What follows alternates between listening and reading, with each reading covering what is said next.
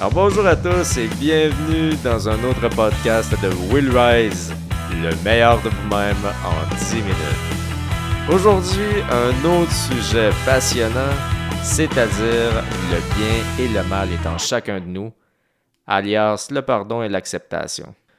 Le bien et le mal.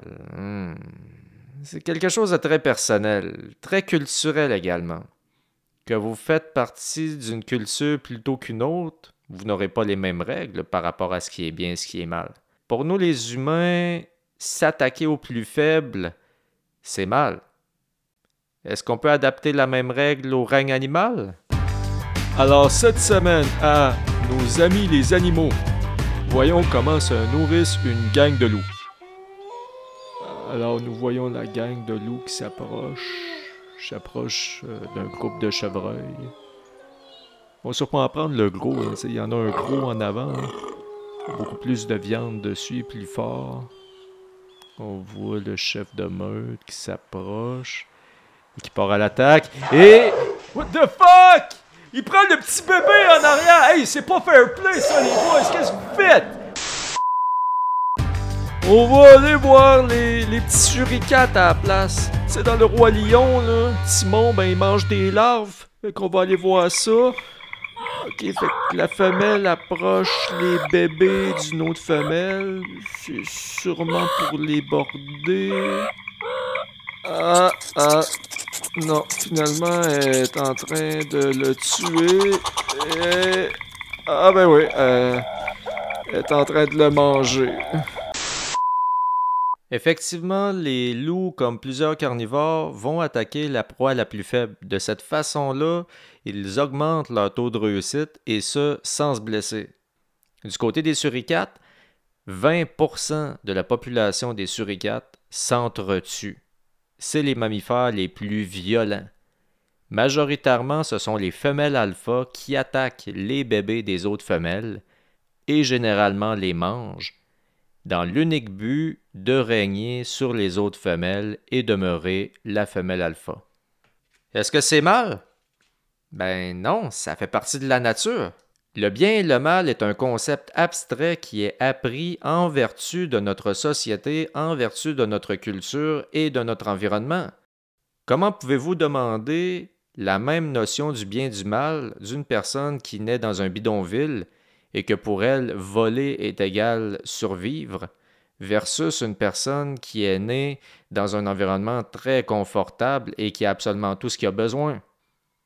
Également, ce concept va évoluer avec le temps et tout dépendant du contexte. Le 13 octobre 1972, le vol Fuerza Aérea Uruguaya 571 s'écrase dans la cordillère des Andes. Sur 45 passagers, 17 morts lors du crash et 16 personnes survivent au bout de deux mois, entre autres en consommant la chair humaine des passagers qui sont décédés. Est-ce que c'est mal? Le bien et le mal fait partie de chacun de nous. Comprendre et accepter ce concept m'a donné un pouvoir incroyable, celui de me pardonner et de m'aimer tel que je suis. Mais pourquoi je vous parle de tout ça? Ben, c'est que principalement, L'accepter, c'est admettre que ça existe. Et à ce moment-là, de le voir. Comprenez que nous, humains, n'admettons pas l'existence de ce que nous ne connaissons pas. J'en parlerai davantage dans le prochain podcast. Alors, en admettant la présence de cette partie mâle qui fait partie de vous, cette partie honteuse, ben, vous la rendez perceptible en la rendant perceptible, vous vous donnez le pouvoir de prendre action pour pouvoir vous améliorer. Ça fait en sorte qu'à ce moment-là, vous vous dégagez de votre pilote automatique qui vous mène peut-être tout droit vers le mur, tout droit vers le précipice. Mais sans exemple concret, ça reste juste la théorie. Alors je vais donc vous conter mon histoire où moi-même, j'allais tout droit vers le précipice. Viens d'entrer dans la police. Je suis tout fraîchement sorti de Nicolet. Je viens juste d'avoir 22 ans et je suis placé dans mon premier poste, loin de Québec où j'ai passé les cinq dernières années. J'étais très loin d'avoir le même bagage de vie qu'aujourd'hui et également j'avais pas la même maturité. Également, j'avais dans l'idée que la police, ben c'est sérieux. En plus, il n'était pas question que je sois sensible. Je reniais mon hypersensibilité et considérais que c'était une faiblesse. Parce qu'une police, c'est tough. C'est toutes des idées qui étaient préconçues, mais c'était mon idée. J'ai donc eu de la difficulté à m'adapter, je me cherchais beaucoup. J'étais quelqu'un d'autre, j'étais pas moi-même. Un jour, je me suis rappelé les paroles d'un prof pour qui j'avais beaucoup d'estime en technique policière. Il m'avait parlé de l'importance d'avoir un mentor dans une carrière. Je me rappelle encore la fois où j'ai demandé à un sergent d'être mon mentor. Sa réaction a tellement pas été ce que je pensais. Imagine, tu viens de demander à quelqu'un d'être ton guide, ton mentor.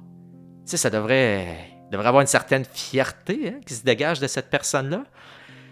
Ben lui, sa réaction, euh, ça a été de rester stoïque et de me dire, tu sais Rémi, t'as pas été chanceux. T'es arrivé en même temps que tel policier qui, lui, ben, il est vraiment allumé. Quand il arrive sur une intervention, il sait tout de suite où s'en aller. Puis toi, ben, t'as plus de misère à t'adapter, blablabla, blablabla, blablabla. Bref, le reste, je l'ai pas entendu j'étais trop déstabilisé. À me sentir exclu, loin de tout ce que je connaissais, a fait en sorte que je me suis enfoncé peu à peu dans une voie où que socialement on aurait pu considérer mal. Je me victimisais, j'accumulais des frasques.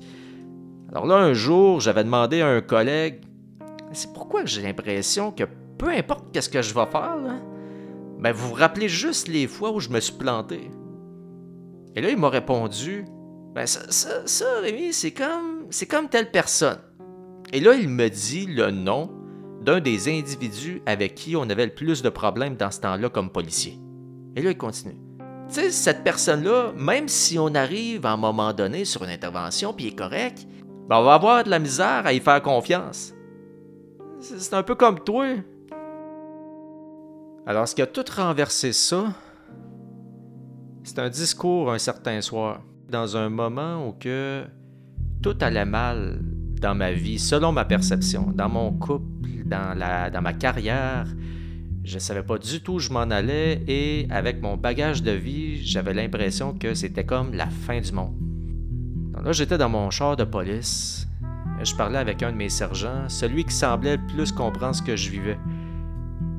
Puis je lui avais dit les yeux remplis d'eau.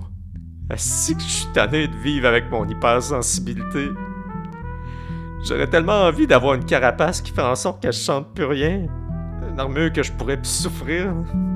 Je me rappelle encore de sa réaction. C'était la réaction d'un homme qui savait très bien de quoi je parlais. Un homme qui pouvait juste savoir ce que je ressentais parce qu'il avait ressenti ou ressentait la même chose que moi. Et m'avait mentionné que cette hypersensibilité-là était la plus belle force que j'avais en moi, mais que c'était tellement une grande force que je devais la canaliser, parce que pour l'instant, j'en perdais le contrôle, et que quand j'en aurais le contrôle, à ce moment-là, je pourrais comprendre n'importe qui et avoir une empathie qui est hors du commun. Avec ces quelques petites phrases, ce policier-là a changé ma vie parce qu'il m'a donné de l'espoir. Il m'a montré que je pouvais être accepté tel que j'étais et même développer ce que je pensais être une faiblesse pour être ma plus grande force. Ouais, je lui en dois beaucoup. Et comme on parle du bien et du mal, il a été reconnu coupable quelques années plus tard euh, d'une infraction et il a démissionné. Puis il a ensuite mis fin à ses jours suite à d'autres allégations. Il a brisé la vie de plusieurs personnes, mais il a définitivement sauvé la mienne car sans son speech ce soir-là, je sais pas jusqu'à quel point je me serais enfoncé et je sais même pas si j'aurais fini par m'accepter. Il m'a donné le pouvoir de m'accepter et ainsi de me permettre de me comprendre. Et c'est comme ça que j'ai été chercher de l'aide professionnelle pour la première fois et que maintenant je suis où je suis. Est-ce qu'un humain peut devenir fondamentalement mauvais ou naître fondamentalement mauvais? À mes yeux, non. Comme une personne qui fait jamais d'erreur et agissant toujours de la bonne façon, ça n'existe pas. Tout est une question d'équilibre. Le bien et le mal est en chacun de nous. Intégrer cette information, c'est vous pardonner vous accepter et ainsi pouvoir prendre action pour réaliser le meilleur de vous-même. Le meilleur de vous-même en 10 minutes est un podcast de Will Rise. Je vous dis à la prochaine dans un autre épisode. Ciao